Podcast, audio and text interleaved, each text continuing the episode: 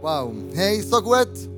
Wir haben diese Woche oder diesen Monat eine neue Serie und wir starten mal ein ganz neues Setting. Wir probieren etwas aus.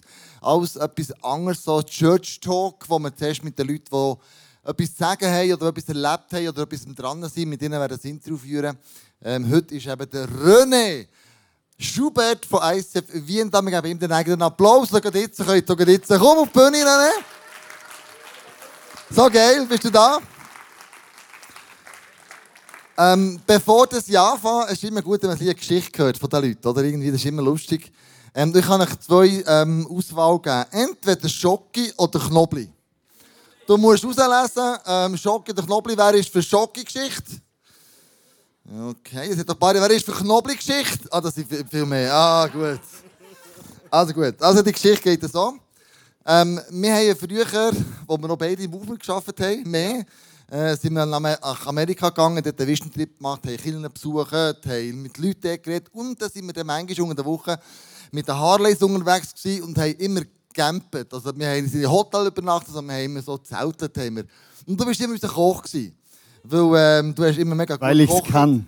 Ja, du kannst es genau. Es hat mal einen Moment gegeben, wir haben, äh, wir haben, äh, wir haben Angus-Steak gekauft, mega fein. Und dann hat der Leo mir gesagt, Kleusel, du kannst das Zeug marinieren, wir gehen schnell baden. Es war Abend, wir haben nicht mehr gesehen. Ich hatte nur so eine schimmlige Kerze und ich habe nicht gerecht gewusst, mit was ich es einstreichen Und dann habe ich die ganze, die teure und wahnsinnig feine habe ich mit äh, Salatsauce eingestrichen. Anstatt mit, und von denen haben wir gesagt, okay, ab bis zu der Röhne kochen. Eben. Aber die Story ist eine andere. Die Story ist echt die mit dem Knoblauch, weißt du mal so, ähm, ich muss mich so gut besinnen, ähm, du hast Gampas, Gampas gemacht, äh, in, in, in so einer Alufolie. Ja. Und du hast so viel Knoblauch drin da dort, ähm, dass am nächsten Morgen ich, der Leo, der im gleichen Zelt drinnen geschlafen hat, gesagt hey Leo, tu den Schlafsack nicht auf. Hey. Das ist der Horror, der stinkt und das hängt wie im Zelt drinnen. Der Duft geht nicht raus von der ganzen letzten Nacht. Und du musst dir vorstellen, wir waren draußen und das ist wirklich so ein komischer, mühsamer, grusiger Furzduft aus dem Zelt drinnen. Weg deinen Knobli! Ja. Weg deinen Knobli! Guten Morgen! genau. Also, du hast immer gekocht für uns, immer wieder und ähm, mega fein, aber ähm, wir kennen dich nicht wegen dem Kochen, sondern René Schubert, du bist als Baumeister Band noch vor der Pandemie das letzte Mal, gefühlt ewig. Wir sind Freunde seit 15 Jahren, wir kennen einander durch und durch. Ähm, wir kennen Geheimnisse zueinander. Ich am Wochenende gemerkt, wir sind so ehrlich, offen und transparent in allem. Aber erzähl doch du all die, die dich noch nicht kennen, ähm, wer ist der René Schubert? Ja, also ich bin äh, ein kleiner, unschuldiger Österreicher. bin, äh, bin jetzt 51 Jahre alt, äh, äh, geboren am Land, wohne jetzt in der Großstadt in Wien mit meiner wunderschönen Frau, der Ilana, die auch Schweizerin ist, die ich wegen ihrem Geld geheiratet habe. Und wir haben vor 13 Jahren äh, angefangen, ICF in Österreich zu bauen und haben das erste ICF gegründet und bisher halt alle, die es da so gibt. Und ihr müsst wissen, wir waren maßgeblich beteiligt, wo ICF Wien ist gegründet wurde, vor zehn Jahren. Der René ist mal, als wir in Sauna waren, zusammen, bist du zu mir gekommen und gesagt, du, wir gründen ICF Wien, ich habe überhaupt kein Geld, ich muss hin und her pendeln von ICF. Weißt was er gesagt hat? Er hat gesagt, er hat mir nur angeschaut, du, ich kann da noch ein Kessel.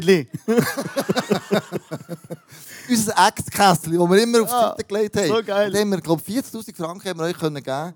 Das heißt, können Eisen 4 starten. Ganz sicher 40, ja. Gell? Geradeaus. Gell? Guter Punkt, Kurs, damals Punkt, Kurs Punkt, genau. Aber ähm, warum eigentlich Eisen 4? Also warum hat er vor 10 Jahren Eisen 4 angefangen? Du hast in Vorarlberg angefangen eigentlich. Ja, für uns war klar, wir gehen nie nach Wien. Und äh, ja, weil meine Geschichte mit Drogen und so weiter äh, als Teenager war dort. Und dann hat aber Gott immer uns mehr das aufs Herz gelegt. Wir sind ein Jahr lang hin und her gefahren, haben einen Leiter gesucht für Wien und haben gemerkt, dass so viel Potenzial Stadt mit zweieinhalb Millionen Einwohnern, mit den äh, Surroundings. Und wir irgendwann wussten wir, wenn wir was bewegen wollen, müssen wir selber hingehen und haben dann unsere Zelte hier abgebrochen und sind nach Wien gegangen. Aber in erster Linie nicht, weil wir uns das ausgesucht haben, sondern weil Gott uns das aufs Herz gelegt hat und der Leo und das Movement uns eigentlich gebeten hat, geht doch bitte nach Wien und leitet das Ding dort. du hast vorhin erwähnt, ICF hast du nicht gehen, weil es dich an deine Teenagerjahre erinnert hat. Du bist dort schwerst drogenabhängig in diesen Teenagerjahren. 15 oder 15-jährig bis, bis 20-jährig bist du. Ähm, und du hast alles gespritzt, was man kann spritzen glaube ich. Du bist auch knapp vor dem Tod. Gewesen. Du hast mir erzählt, 10 von deinen, also wenn du 10 Freunde hast, aus dieser Szene, dann lebt nur noch einer von denen. Also 90 gestorben. Also das war ganz, ganz eine schlimme Zeit. Du hast gesagt, ich will sicher nicht zurück, wo ich so eine schlimme Zeit hatte. Und doch hast du irgendwie den Ausstieg geschafft aus den Drogen ähm, und bist heute Pastor. Wie hast du es geschafft und hat es so wie einen Schlüsselmoment gegeben, wo du gesagt hast, jetzt bin ich frei? Ja, der Schlüsselmoment war, es hat viele Schlüsselmomente gegeben, also der Schlüsselmoment äh, war wahrscheinlich, dass ich Jesus in meinem Leben aufgenommen habe. So, es waren Leute, die mir von Jesus erzählt haben in Deutschland. Und der zweite Schlüsselmoment war sicher, dass in Zürich damals eine Therapiestation mir geholfen hat. Und zuerst war die Entscheidung für Jesus. Und dann waren ganz viele nette Leute aus der Schweiz, die in mich investiert haben vor 30 Jahren. Und das waren so die zwei Momente. Der erste war Jesus kennenlernen und der zweite ein Platz, wo ich frei werden kann. Ich kann sagen, vom Drogenabhängigen zum Pastor, die gründet heute zusammen äh, mega viele Kirchen. Also du bist im Movement der Kirchengründer. Dort, wo du hergehst, steht immer etwas Neues. In Österreich hat er schon mehrere neue Kirchen gegründet, die du initiiert hast. Ähm, und meine Frage ist, warum? Warum gründest du überall neue Kirchen? Was ist der Antrieb? Also der Grundantrieb war, dass ich früher mal im ICF St. Gallen, wo ich noch war, äh, da habe ich so einen Moment gehabt äh, in einer Celebration wie hier auf den Knien und plötzlich hat Gott mir die Leute in Österreich gezeigt, dass sie einfach keine Kirche haben, katholisches Land, wenig Freikirchen. Und dann habe ich gesagt, Gott, bitte hilf mir oder uns irgendwie, äh, dass dort Kirchen entstehen können. Und das war so die Grundmotivation, das Bewusstsein, dass Menschen verloren gehen und keine Kirchen mehr haben. Und, und das ist eigentlich bis heute der Antrieb. Wir wollen, dass Menschen irgendwo hingehen können und Gott erleben können. Deine Message heute wird darum gehen, du uns erklären, genau der, der Grundantrieb. Dir haben Menschen von Jesus erzählt. Äh, darum bist du dort, wo du heute bist. Es hat der Anfang, so ein Schlüsselmoment war der. Gewesen. Und du hast heute uns erklären, jetzt, hey, wie können wir in anderen Menschen so Schlüsselmomente auslösen, dass sie Jesus lernen kennen und das Leben mit ihm werden leben. Hey, the stage is yours. Bin gespannt für die Message. Cool, bist du da. Danke. Ja, es ist immer wieder extrem cool, in äh, Bern zu sein. Ihr könnt auch klatschen, ja.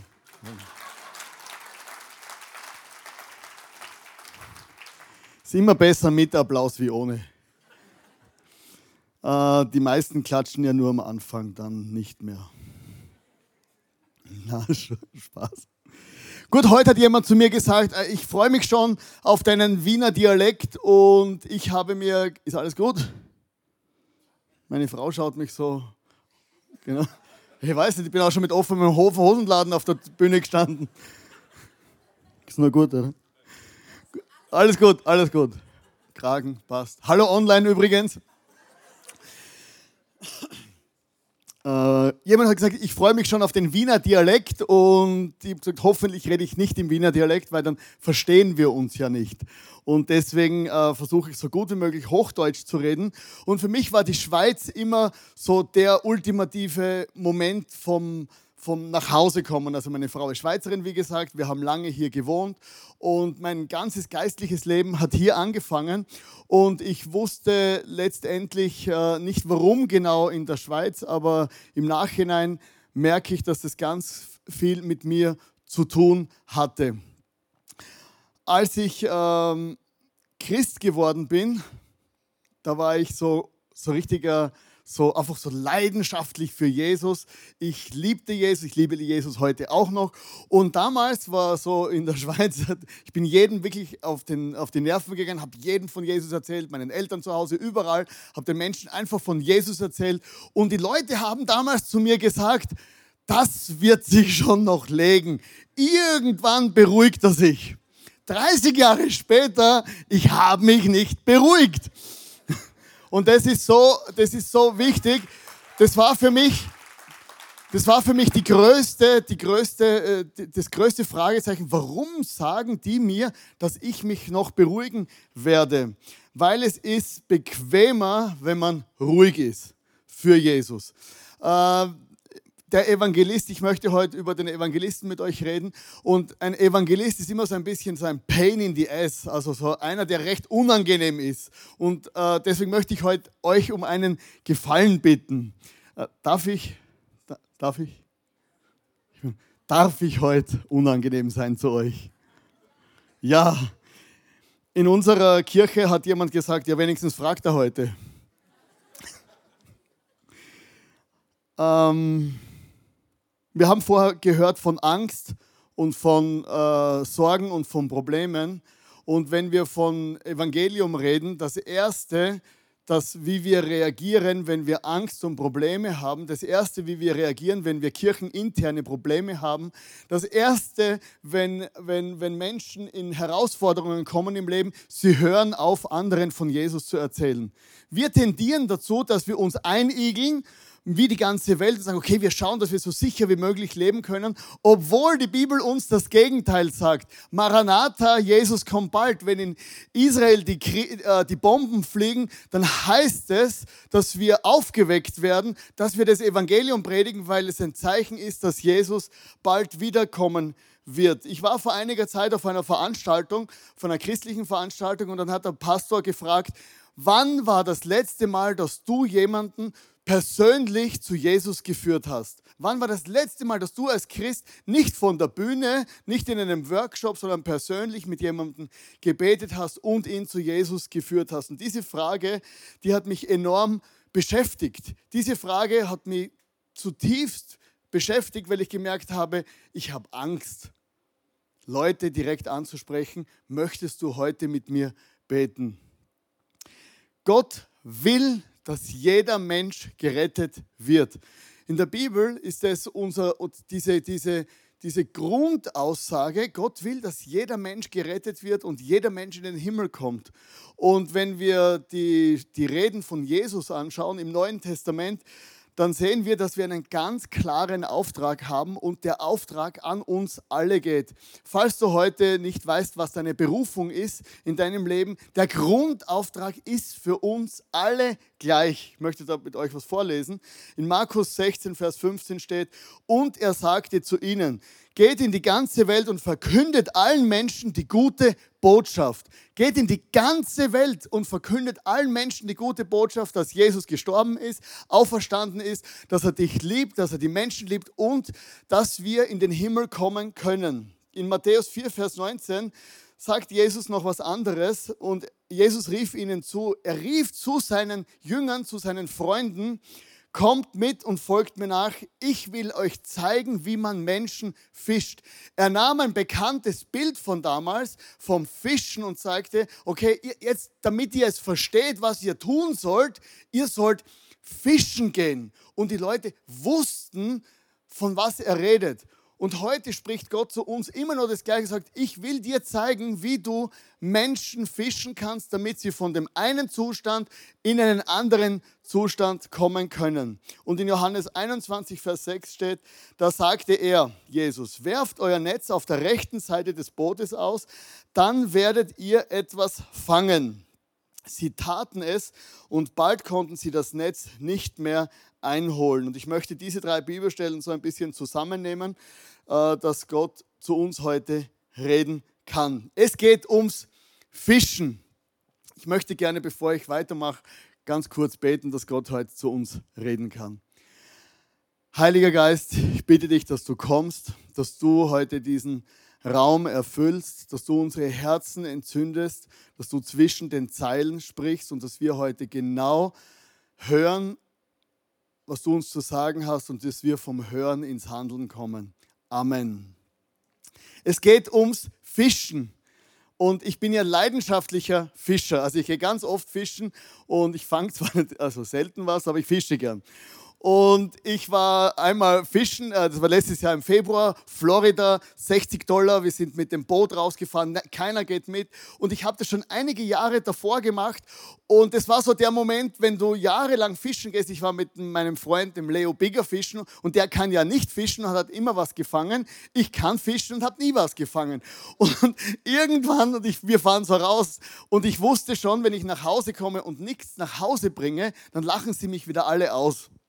Und ich bin so alleine aufs Fischerboot und dann kommt der Captain, so richtiger amerikanischer Captain, und ich sage zu ihm, hey Captain, äh, werden wir heute etwas fangen? Und er hat gesagt, es heißt fischen, nicht fangen. Ich weiß es nicht. It's called fishing, not catching.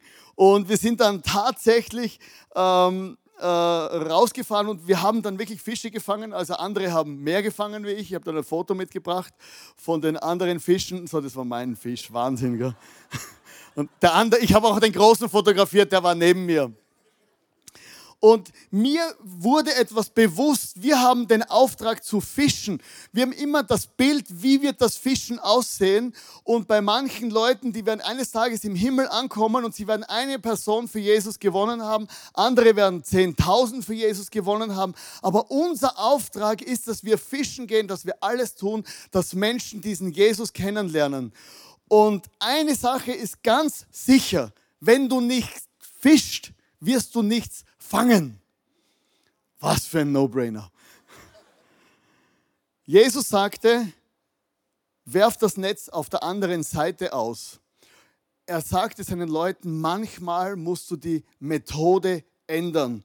Und ich weiß, wenn es zum Thema Evangelisation geht, dann werden viele von uns ganz unrund, weil sie denken, ja, ich weiß nicht wie. Ich weiß nicht wie.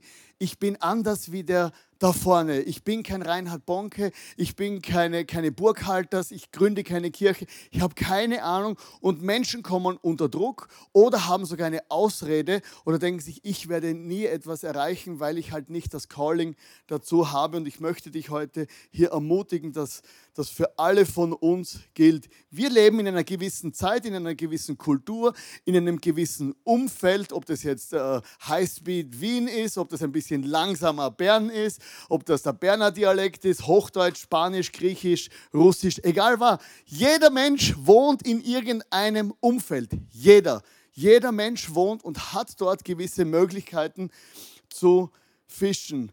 Und das ist wichtig. Und es gibt ja verschiedenste Sachen und ich habe euch da ein paar Möglichkeiten mitgebracht oder die, die, wie Leute fischen heutzutage. Das eine ist der Revolver.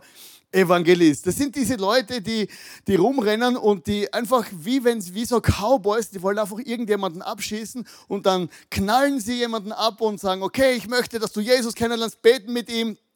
Die Person ist ihm wurscht. Hauptsache, er kann eine Kerbe auf seinem Revolver machen. Ich habe einen mehr gewonnen. Oder die Wunderevangelisation. Kennt ihr die? So Todd White, rennen auf der Straße rum und beten für Leute und die werden gesund und, und, und dann genau so muss man es machen, denken sich die Leute und, und, und, und das funktioniert. Wunder passieren, wie Jesus das gemacht hat, die Wunderevangelisten. Oder ich hatte mal einen Evangelisationskurs gemacht, der hat geheißen Evangelisation explosiv. wir sind auf die Straße gegangen und das heißt, das Evangelium explodiert auf der Straße und Menschen finden zu Jesus. Der Kurs heißt wirklich so, ich weiß nicht, ob du den schon gehört hast davon. Oder so die, diese Schreihälse. So Leute, die auf der Straße mit dem Megafon schreien und, und so, die stehen mitten in der Fußgängerzone mit einem Schild, äh, kehr um oder du kommst in die Hölle und schreien die Leute mit dem Megafon an. Ganz unangenehm. Kennst du die? Ich mag die nicht. Ich mache gleich so einen großen Bogen und denke mir, das muss ja nicht sein. Oder die, die, die, die, dieser Schreihals, dieser, dieser Billy Graham-Typ. Oder Stadien füllen und uh, Turn or Burn und diese, diese Art und Weise, wie wir sie kennen, oder vielleicht Reinhard Bonke. Und dann gibt es Menschen, die stehen mehr auf diese persönliche Evangelisation. Einfach dieses, dieses Eins zu eins mit seinen Freunden und Kollegen. Und dann die Hardcore-Missionare, die unbedingt in den Dschungel gehen wollen. So diese Dschungel-Missionare, die sagen, das Evangelium, Maranatha, Jesus kommt bald, wir müssen bis ans Ende der Welt. Und sie ziehen los. Oder dann so Helimission, sie ziehen mit dem Helikopter los. Und eine meiner Lieblingsmethoden, das liegt mir, das ist die Sauna-Evangelisation. Wenn ihr die vielleicht kennt. Und zwar, ich gehe regelmäßig ins Fitnesscenter. Also ich gehe dorthin, damit ich nicht zu fett wäre und einigermaßen in Form bleibe. Und dann habe ich, ich habe da so meine Trinkflasche dabei, die habe ich immer dabei. Das ist die äh, Trinkflasche, wo Pastor René draufsteht. Ich habe ein Bild mitgebracht. Mit der Trinkflasche, die kennt jeder im Fitnesscenter. Und ich gehe dahin, stelle die immer hin, dann trainiere ich und dann gehe ich in die Sauna. Und die Leute kennen mich und reden mich drauf an. Und dann habe ich so am Vormittag meinen Pensionistenclub, bei dem join ich. Und weißt du, in der Sauna, das ist voll cool, weil du kannst, du hast 15 Minuten Zeit von Jesus zu reden. Und das Gespräch wird immer zum Ende kommen, weil jeder möchte so schnell wie möglich, äh, dass, du, dass er rauskommt, weil es ja so heiß ist. Und ich bin mit Pensionisten dort und da weiß ich, ich bin vielleicht der letzte Messenger für für diese Leute. Und egal was, äh, jeder kennt mich im Gym und ich habe schon Leute eingeladen in der Kirche. Wir haben Menschen, die wir tatsächlich für Jesus hier erreicht haben und ich nutze die Möglichkeit dort, wo ich bin. Und dann ist zum Beispiel die Katrin Hensch in Berlin. Katrin Hensch in Berlin, sie äh, hat eine Studie gemacht, dass Kinder unter 13 Jahren in der Regel offen sind für Gott weil sie noch nicht verdorben sind. Und sie hat sich das auf die Fahne gesetzt. Sie veranstaltet in Berlin Camps für Kinder. Mittlerweile geht sie jeden Sommer drei Wochen lang mit Kindern außerhalb der Stadt und führt unzählig viele Kinder zu Jesus, weil sie eine Vision hat und sagt, die nächste Generation müssen wir erreichen, bevor sie jemand anders erreicht oder sie verdorben sind. Und etwas, was ganz cool ist, ist, äh, äh, die Ballermann, ähm, Ballermann-Evangelisation. Äh, und da habe ich euch ein kleines Video mitgebracht, wie das dort aussieht im Urlaub. Jo, meine Lieben, Ballermann, geht's euch gut? This is where we come alive.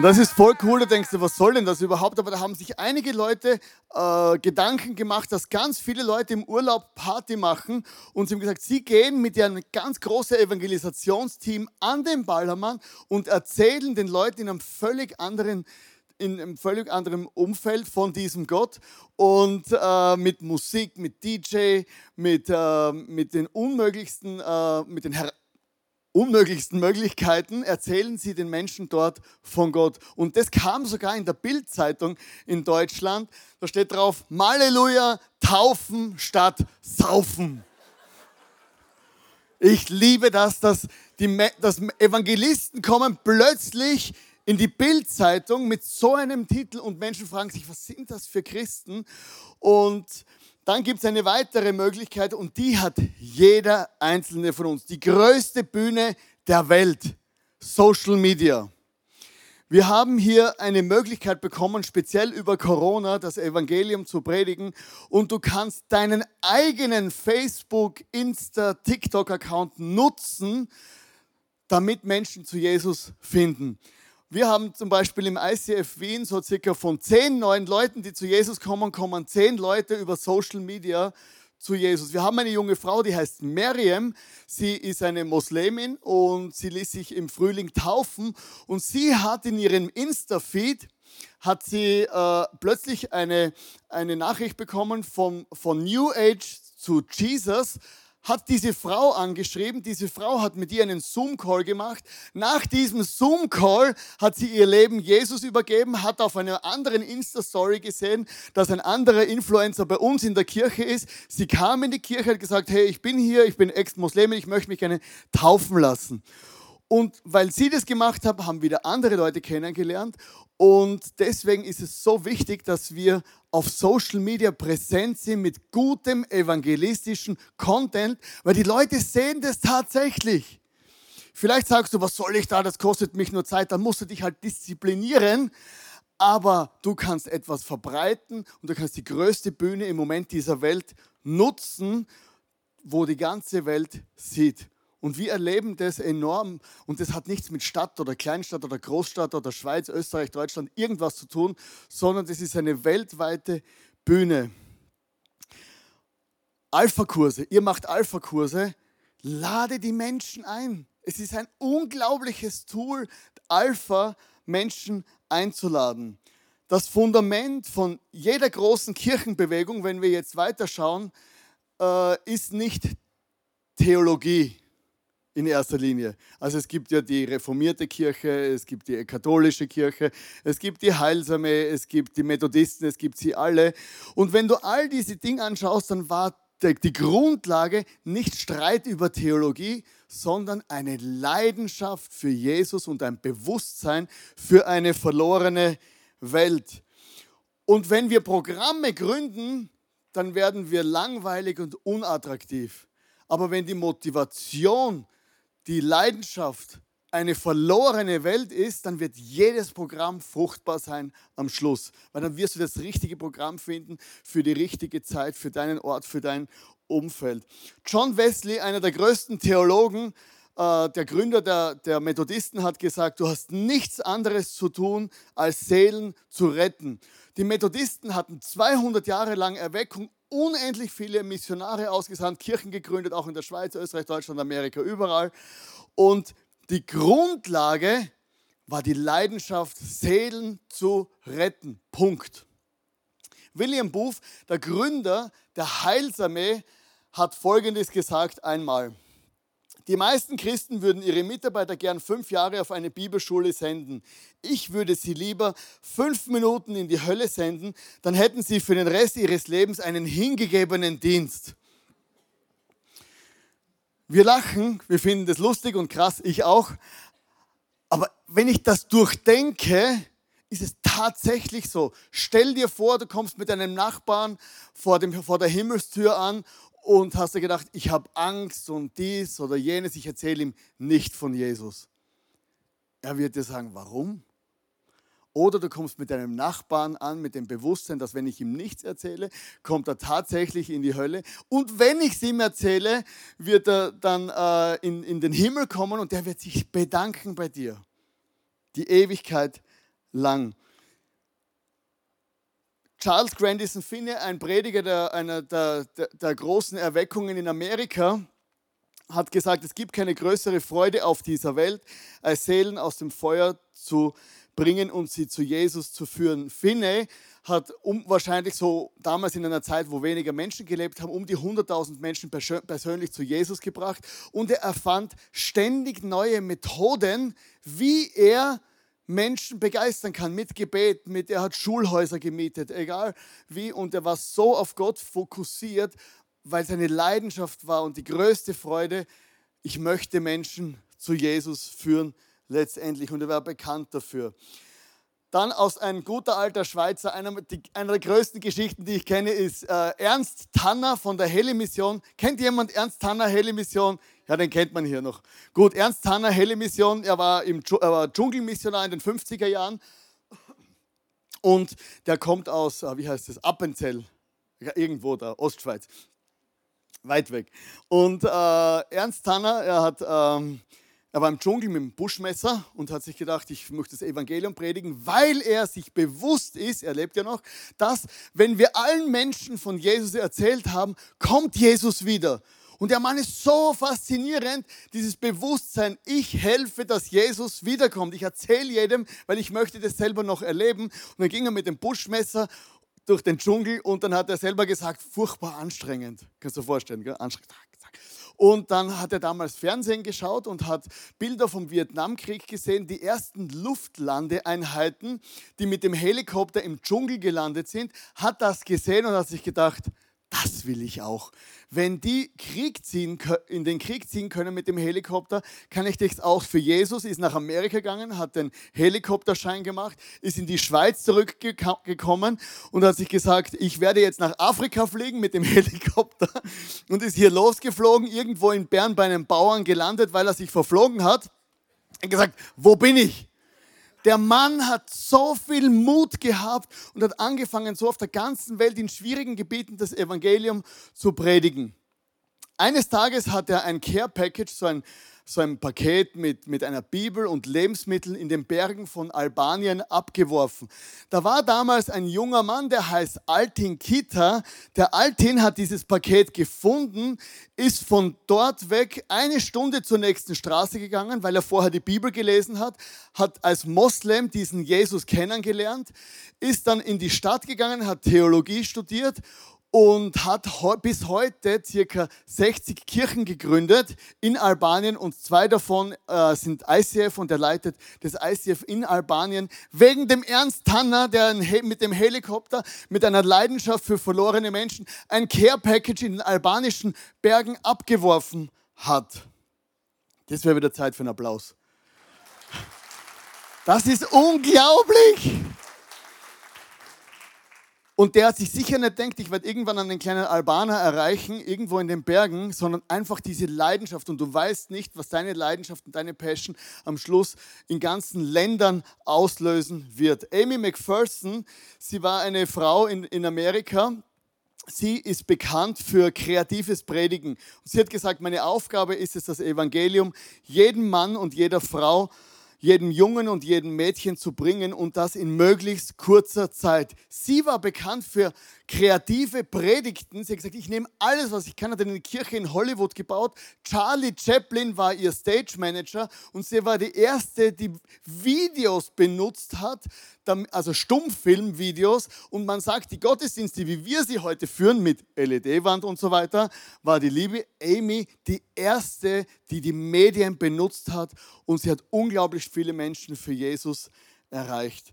Und deswegen hat jede Generation, jede Person hat eine Möglichkeit, aber wir müssen tief in uns graben und uns diese, dieses, das Bewusstsein, dass Gott Menschen retten will und dass es tatsächlich ein zu spät gibt. Deswegen will ja Menschen, Gott Menschen retten, weil sie ja verloren gehen könnten. John Knox, einer der größten Kirchenväter in Schottland, er hat, er hat ein Gebet gebetet. Er hat gesagt, Gott, gib mir Schottland oder ich sterbe. Er hatte diese Leidenschaft und hat ein Gebet gebetet. Gib mir dieses Land oder ich sterbe. Es gab für John Knox unter schwierigsten Umständen entgegen die katholischen Kirche, entgegen die Verfolgung, nur dieses eine Gebet. Wir müssen etwas bewegen für diesen Gott und ich kann es nicht, aber ich kann im Gebet anfangen. John Knox hat nicht einfach so gebetet, gib mir Schottland oder ich sterbe. Er hat sich auf das Wort Gottes äh, gegründet. In Psalm 2, Vers 8 steht, bitte nur darum und ich werde dir die Völker zum Erbe geben. Bitte nur darum und ich werde dir die Völker zum Erbe geben. Weißt du, so viele, so, so oft haben wir Angst und lassen uns blockieren von dieser Tatsache, dass wir weniger können. Von dieser Tatsache, dass wir vielleicht nicht die große Stimme, die große Bühne haben. Aber wir können anfangen, weil jeder von uns hat eine Stimme, jeder von uns kann beten, jeder von uns hat Bekannte, jeder von uns hat ein Umfeld, in dem Gott, wo Gott uns hingestellt hat. Vor einigen Jahrhunderten oder Jahrzehnten, Jahrhunderten, sage ich eins, zwei Jahrhunderte, gab es in Bern eine große Erweckung. Viele, viele, viele, viele, viele, viele Menschen kamen zum Glauben an Gott und wir profitieren heute von dem, was unsere Vorväter erbetet, evangelisiert, erarbeitet haben. Und ich glaube, es ist wieder Zeit, dass wir diesen einen Part vom Dienst, den Gott uns mitgegeben hat, diesen Job einfach nicht mehr abschieben, dem Pastor, dem ICF-Movement, der Kirche, der Landeskirche, sondern es fängt bei mir selber an.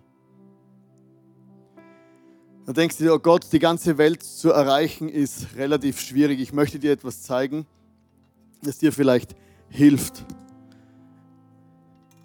Wir haben hier, wie schaut die Schweiz eigentlich aus? Ich zeichne jetzt die Schweiz. Da ist der Rhein, da ist Österreich, A, Deutschland, Italien, Frankreich, USA. Hier ist Bern, das weiß ich. Da ist Zürich, da ist, da ist Genf. Du wohnst hier irgendwo, Thun, irgendwo.